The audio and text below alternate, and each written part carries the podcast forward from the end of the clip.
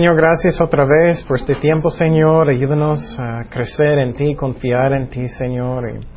Gracias por tu poder, pero gracias que podemos confiar en ti, que tú vas a hacer lo que es el mejor, Señor. Y Señor, otra vez te pido por Norma, Señor, toca su cuerpo, sánala, Señor. Y gracias, Padre, que tú eres fiel con nosotros. Bendice nuestra clase en el nombre de Jesús. Amén.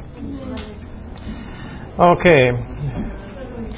Bueno, estamos hablando de los uh, atributos de Dios, estamos hablando de que Dios es omnipotente, pero también hablamos de cómo podemos tener paz en medio de todo eso. Ya terminamos eso, vamos a hablar de dos otras cosas. Uno es que Dios es omnipresente y la otra es que Dios es um, um, omnisciente, omnisciente. Um, pero primeramente que Dios es omnipresente. Ok. Yo recuerdo cuando yo era joven hace mucho tiempo. Uh. que y, nos, y ustedes también, ¿eh? Cuando, cuando tú sentiste, cuando tú, sentiste que tu mamá está en cada lugar, ¿no? cuando tú hiciste algo, ay, mi mamá está. Bueno, Dios sí, Él está en cada lugar. Él es omnipresente en cada parte del universo. Vamos a Mateo 18, 20. Mateo 18, 20. Mateo 18, 20. Dice, porque, porque donde dos o tres se reúnen en mi nombre, ahí estoy en medio de ellos. Y muchas veces leemos eso, pero no estamos pensando que increíble es decir eso. Entonces, cada lugar donde estamos en una junta orando, Jesús está. En cada parte del mundo, en cada persona, cada cristiano, en todo el mundo, Dios está. Él está en cada lugar. María, ¿puedes poner esos, por favor? y entonces, Dios está en cada lugar, en toda parte del mundo. Entonces, si tú tienes tu junta chiquita, si tú eres sola, Dios está contigo. Dios está en cada lugar. Y un versículo que es muy interesante, me gusta, bueno, primeramente quiero decir, eso es buen ejemplo que Dios, Jesús es Dios. Un testigo de Jehová, ellos dicen que Jesucristo es, es qué? Solamente un ángel. ¿Cuál ángel? Miguel, Miguel, Miguel el ángel. Un ángel no puede estar en cada lugar en el mismo momento, ¿no? Y eso también es un, un buen cosa para mostrar a alguien que, que es católico. Ellos dicen que tú puedes orar a María. Pero María, ¿ella está en cada lugar? Claro que no. Ella no está en China, también en México, también en Estados Unidos, también en Inglaterra y todo el mundo, con cada persona, cuando cada persona está orando. Ella no es Dios.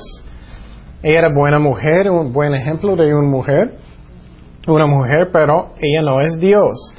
Pero Jesucristo, Él sí es Dios. Entonces, este versículo, tú puedes usar eso solamente y mostrar eso a un testigo de Jehová o un, un, católico. Ok, otro. Pero también un mormón. Eh, mientras estamos hablando de eso, porque eso es bueno para mostrar un mormón. Ellos enseñan qué. Un hombre puede ser qué. Un Dios. Un Dios. Y Dios con su propio planeta, sí. Y un Dios pero ¿cómo es Dios? Dios es infinito, ¿no? Dios está en cada lugar en todo el universo, como Jesucristo. Pero alguien como yo, que soy finito, finito, ¿es correcto? Finito. Estoy solamente en un lugar. Yo no puedo cambiar infinito. Eso no es lógico, no puede, no puede pasar. Y los mormones no entienden porque ellos enseñan que tú puedes cambiar como un Dios para alguien finito no puede cambiar infinito. de repente, no es posible. Solamente Dios es infinito, Dios es, eterno. Pero Dios, entonces Dios está en cada lugar. Vamos a Juan 3, 3, 13. Juan capítulo 3, versículo 13. Este versículo es muy interesante. 3, 13. Hablando de Jesucristo, ¿dónde está, está Jesucristo? Sinceramente yo no entiendo este versículo, solamente es la palabra de Dios. ¿Cómo puede pasar? Nadie subió al cielo, sino que Él que descendió del cielo, el Hijo del Hombre que está en el cielo. Eso es muy interesante porque está hablando cuando Él estaba en la tierra, pero Él dice que también Él estaba en el cielo. Dios está en cada lugar. Vamos a 2 Corintios 13, versículo 5. Segundo de Corintios 13, 5. Me encanta este versículo examinarse para ver si están en la fe. Pruébense a sí mismos. No se dan cuenta que Cristo Jesús está en ustedes, adentro de mí, a menos que fracasen en la prueba. Entonces, ¿dónde estoy? Jesucristo está conmigo.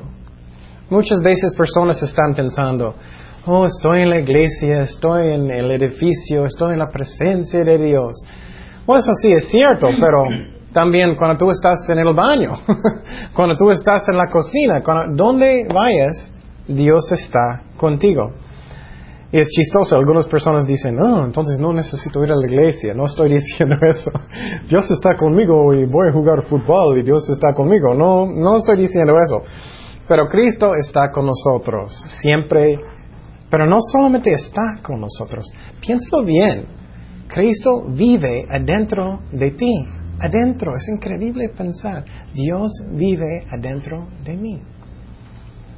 Es chistoso como personas enseñan, oh, necesito enseñar como uh, self-esteem. ¿Cómo se dice self-esteem? Autoestima. No necesitamos autoestima, necesitamos menos estima. Necesitamos Cristo. Eso es lo que necesitamos. No es autoestima. ¿Qué es autoestima? Autoestima es orgullo, ¿no? oh, yo pienso que soy tan bueno. Oh, me siento muy bien. Y vas a caer porque orgullo causa caer. No, no necesito, necesitamos autoestima. Es que el psicólogo es completamente al revés. Necesitamos negar a nosotros mismos. Necesitamos saber que Cristo está en mí. Él me ama, Él me quiere, Él está conmigo. Es que me da mucha tristeza porque personas es una batalla espiritual. Yo recuerdo hace una semana yo sentía, es que recientemente los ataques del enemigo han, sido muy fuertes, sinceramente, muy fuertes. Y una semana casi nunca me siento deprimido, pero una semana yo sentía muy deprimido, estoy pensando, un día, ¿por qué estoy tan deprimido? No soy así. Y yo necesitaba orar mucho, no poquito, mucho. Y yo necesitaba, no siempre hago eso, yo necesitaba reprender al diablo con mi boca. El Señor te reprende, reprende. Y entonces, en el nombre de Jesucristo, y oré, oré, y finalmente, ah, me alivió. Y entonces, eso es muy importante saber, es una batalla espiritual. Y muchas veces personas están tratando de usar cosas del mundo para arreglar su corazón y no sirve. Es como tú estás tratando de limpiar algo sucio con algo sucio. No sirve. Oh, voy a limpiarlo toda mi vida y no sirve. Necesitas cambiar eso para la palabra de Dios. ¿Me explico? Con eso puede ayudarte. Y no necesitamos auto, autoestima, necesitamos Cristo. Cristo. Él me ama, Él vive en mí. ¿Cómo yo puedo sentir mejor que saber que Cristo vive en mí? No es posible. Él vive en mí. Y entonces Cristo está en cada lugar, cada lugar.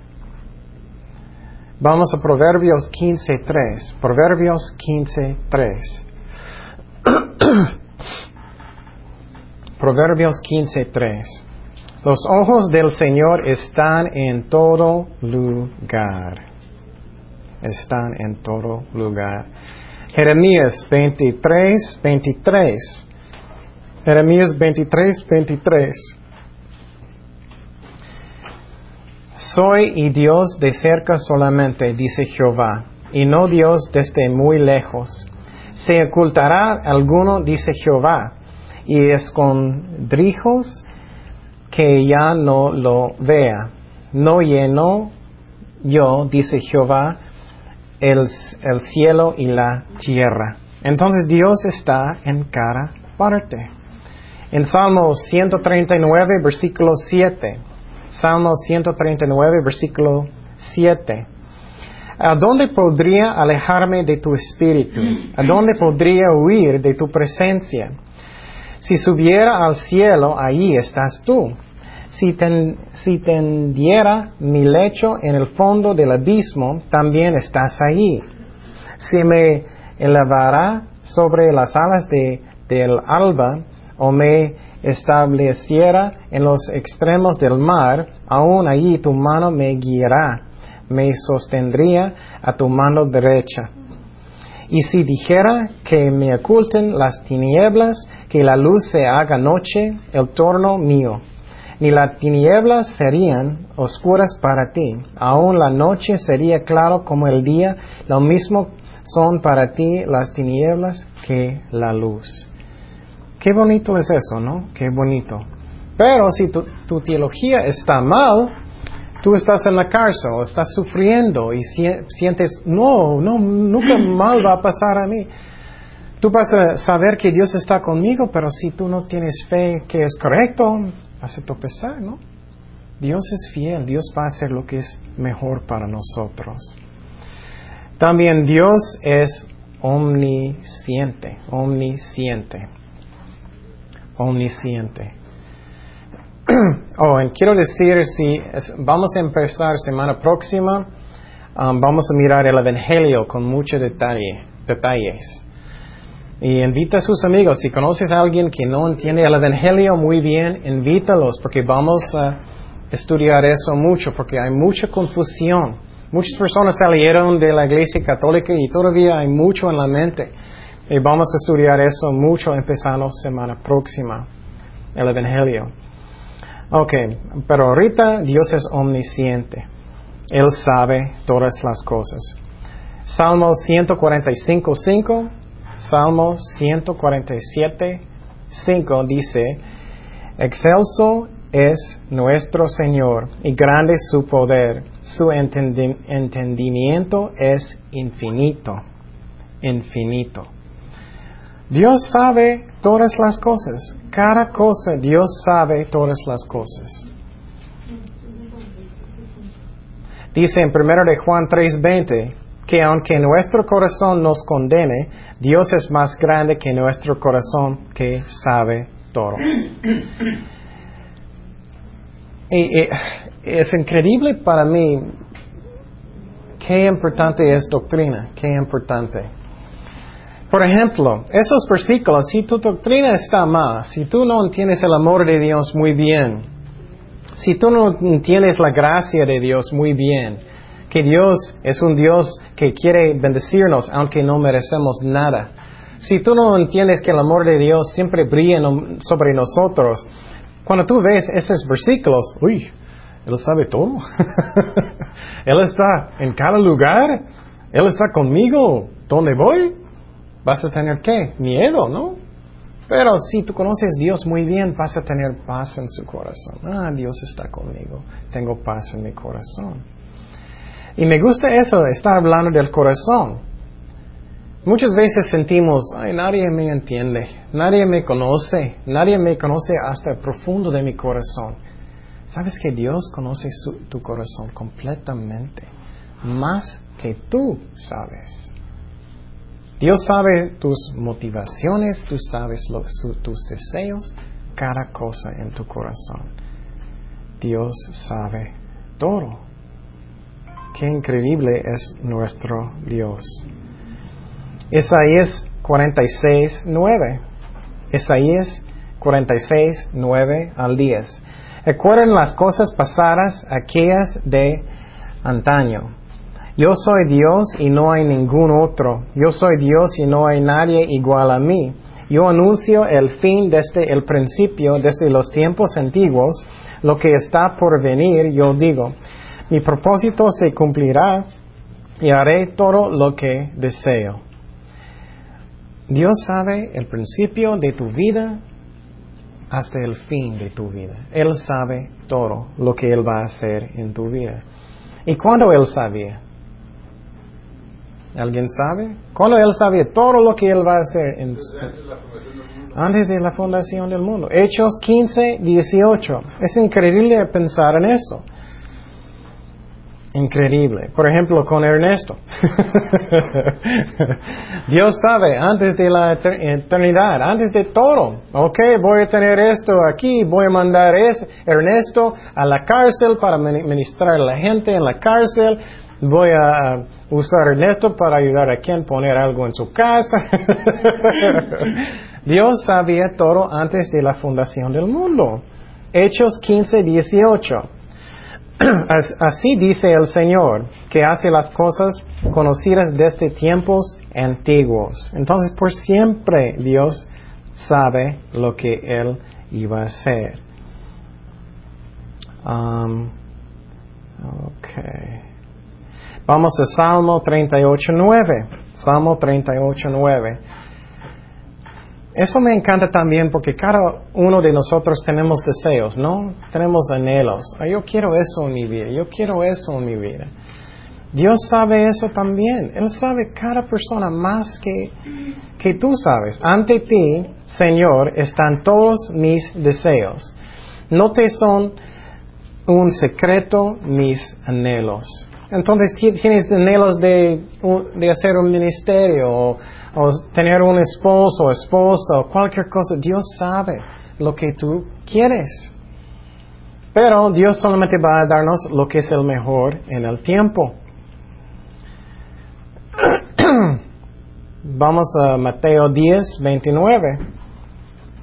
Mateo 10, 29. Oh no, lo siento, no está. Mateo 9:4. Mateo 9:4. Dios sabe tus pensamientos, cada uno.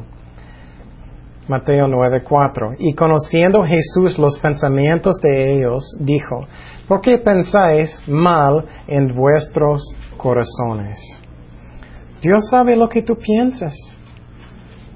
Él sabe lo que tú vas a pensar antes de pensarlo. Dice en Salmo 100, 139.2.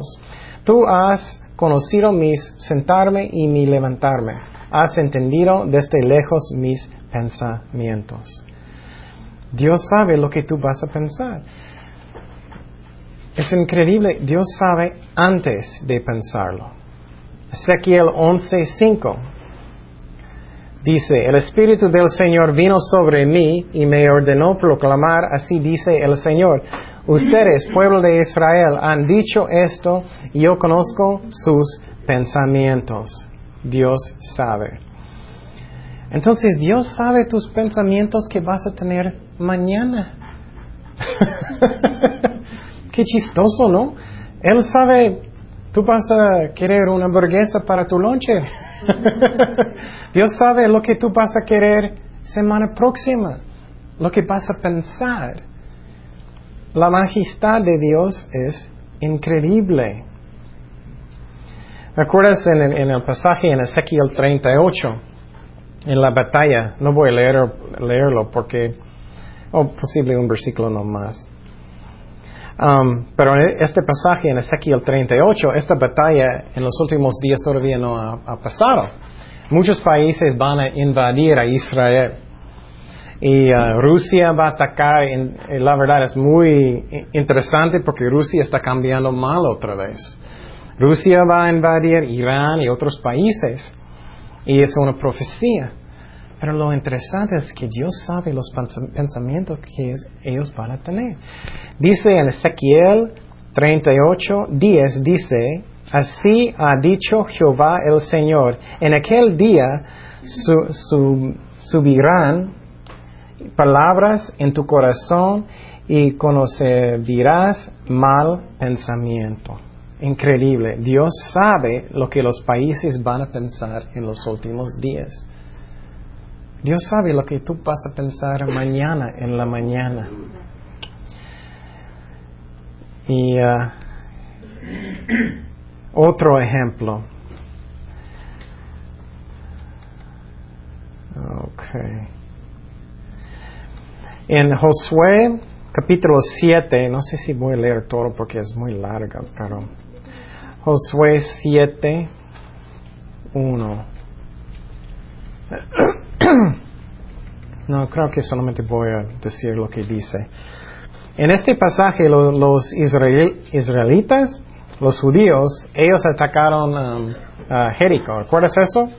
Ellos ganaron, ¿recuerdas? Ellos estaban uh, marchando alrededor, los paredes cayeron. Y Dios dijo, oh, tú no puedes agarrar nada. El oro y todo es para Dios. No tocas nada porque es para Dios. Pero lo que pasó es después de eso, ellos tenían mucha confianza. Mira, ganamos en este, esta ciudad tan grandote y tenemos que atacar un chiquito ciudad, se llama ahí, ahí, ahí. Y entonces um, Josué dijo, ah, no es tan grande, no necesitamos mandar tantas personas. Vamos a mandar poquitos para que podamos descansar.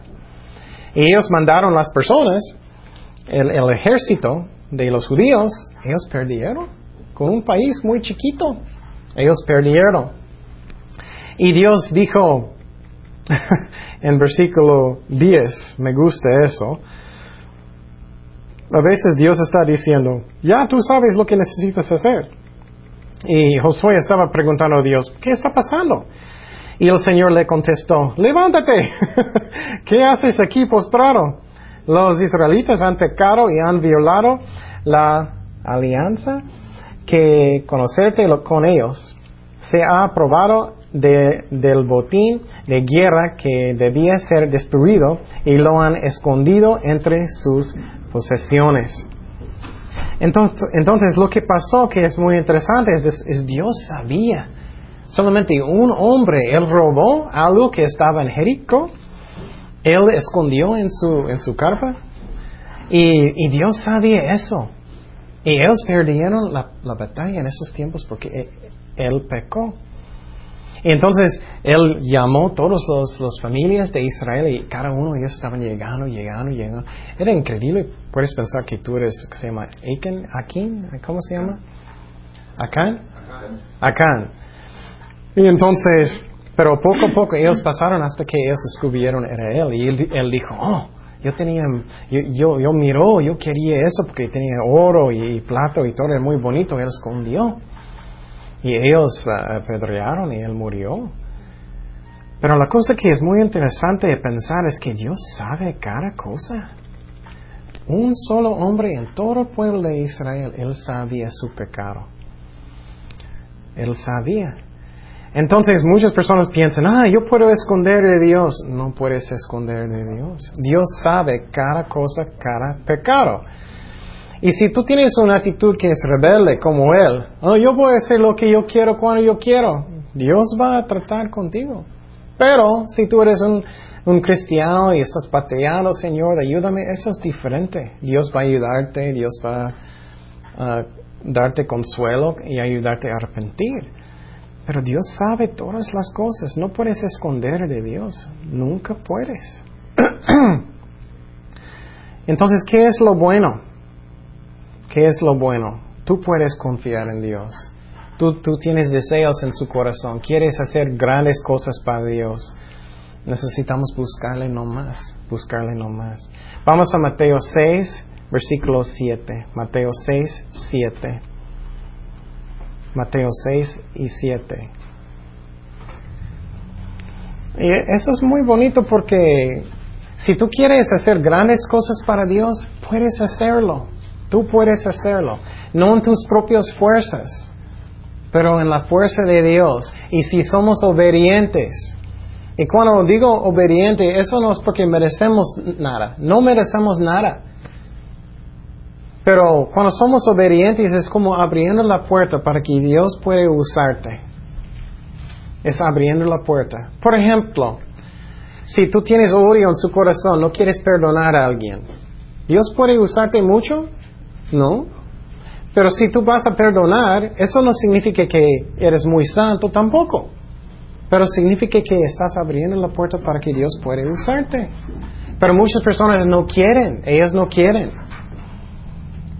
Y entonces obediencia es muy, muy importante. Si tú eres obediente y quieres buscar a Dios, Dios sabe su corazón, Él conoce su corazón. Y Él puede usarte muchísimo. Y eso me encanta porque Dios conoce mi corazón. Yo quiero hacer grandes cosas para Dios. Y Dios sabe. Mateo 6, versículos 7 y 8. Y al orar, y al orar, no hablen solo como hablar como hacen los gentiles, porque ellos se imaginan que serán escuchados por sus muchas palabras. Primeramente es como, a mí es chistoso que Dios necesita decir eso. Es como un niño. Mami, mami, mami, mami, quiero un galleta, quiero un galleta, mami, mami, mami, mami. Ok, aquí está. Dios no es así. Dios nos ama, Él quiere bendecirnos. No es que necesitamos como decirlo muchísimas veces y también como los católicos piensan, oh, voy a hacer muchísimas Marías para que Dios me escuche. Eso no es como hacerlo. Eso no es. ¿Y qué dijo Jesús? No sean como ellos, porque su Padre sabe lo que ustedes necesitan. ¿Cuándo? Antes de que, de que se lo pidan. Entonces, eso me encanta. Dios sabe mis deseos. Él quiere usarme. Pero, lo que es que es triste es que muchas personas piensan, no, Dios no quiere bendecirme, Él no sabe lo que quiero, Él no, no es cierto.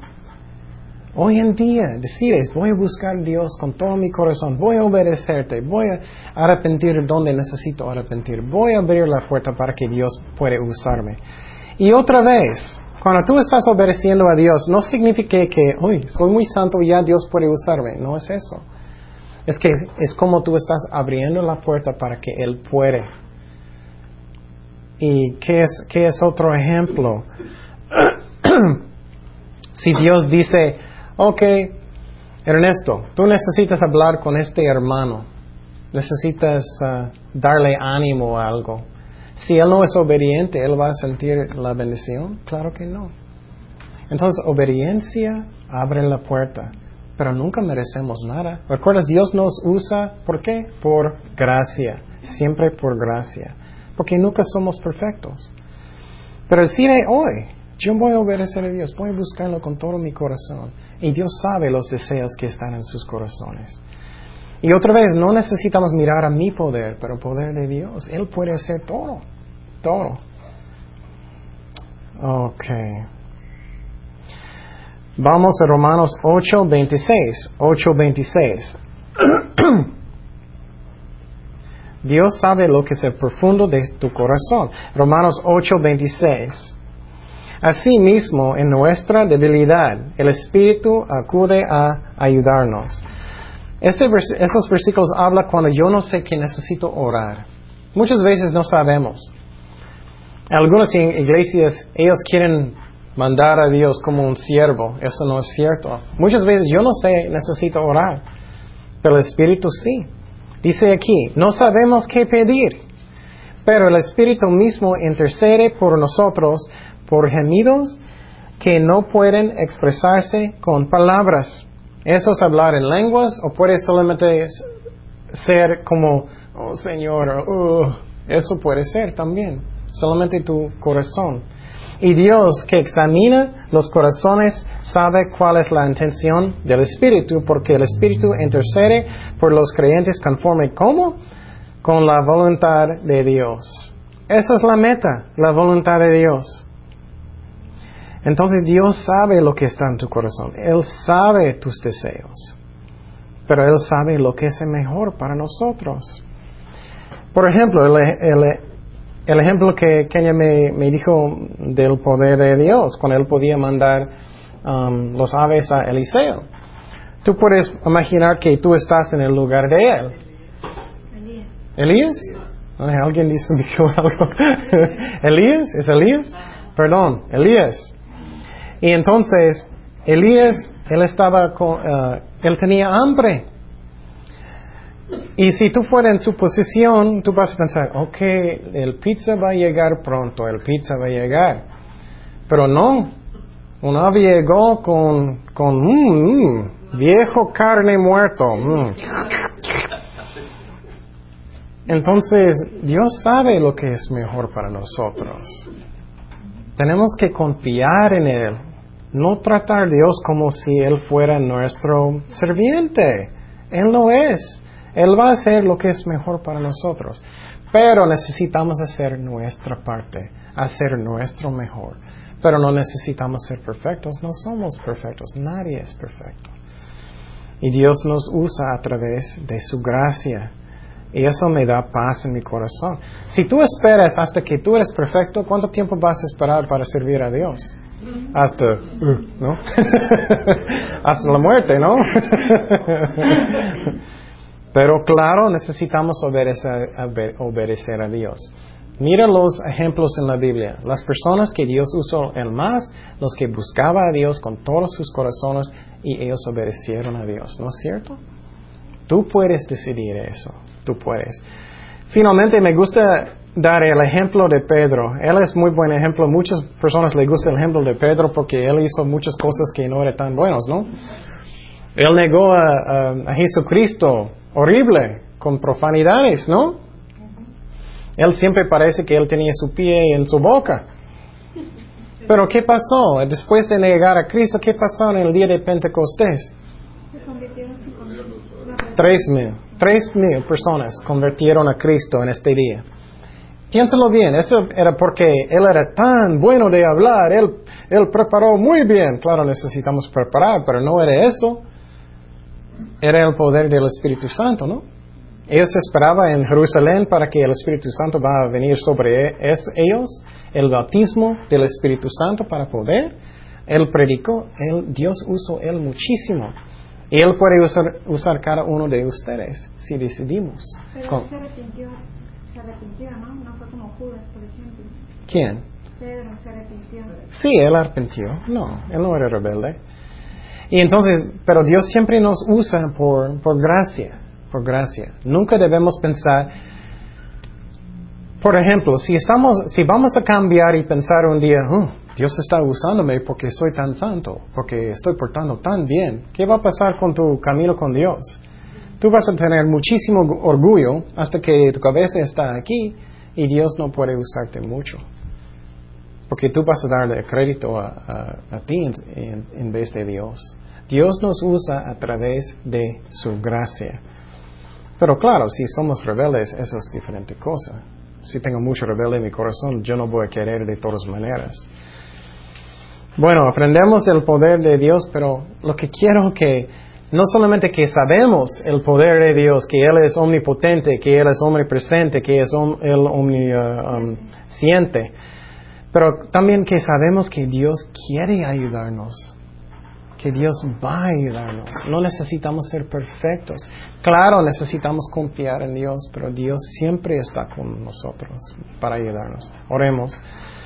Padre, gracias por tu palabra, gracias por tu amor. Gracias. Es increíble aprender más y más de ti, Señor, que tú sabes mi corazón. Tú sabes todo lo que está en mi corazón, mis deseos, mis anhelos. Tú sabes todo mis luchas, Señor. Ayúdanos, Señor, a hacer tu voluntad en nuestras vidas. Queremos ser usados muchísimo por ti, Señor. Ayúdanos a alcanzar muchas almas, alimentar tus ovejas glorificarte, Señor. Y gracias, Padre, por, uh, por tu amor, por tu gracia, Señor, que no merecemos. En el nombre de Jesús. Amén.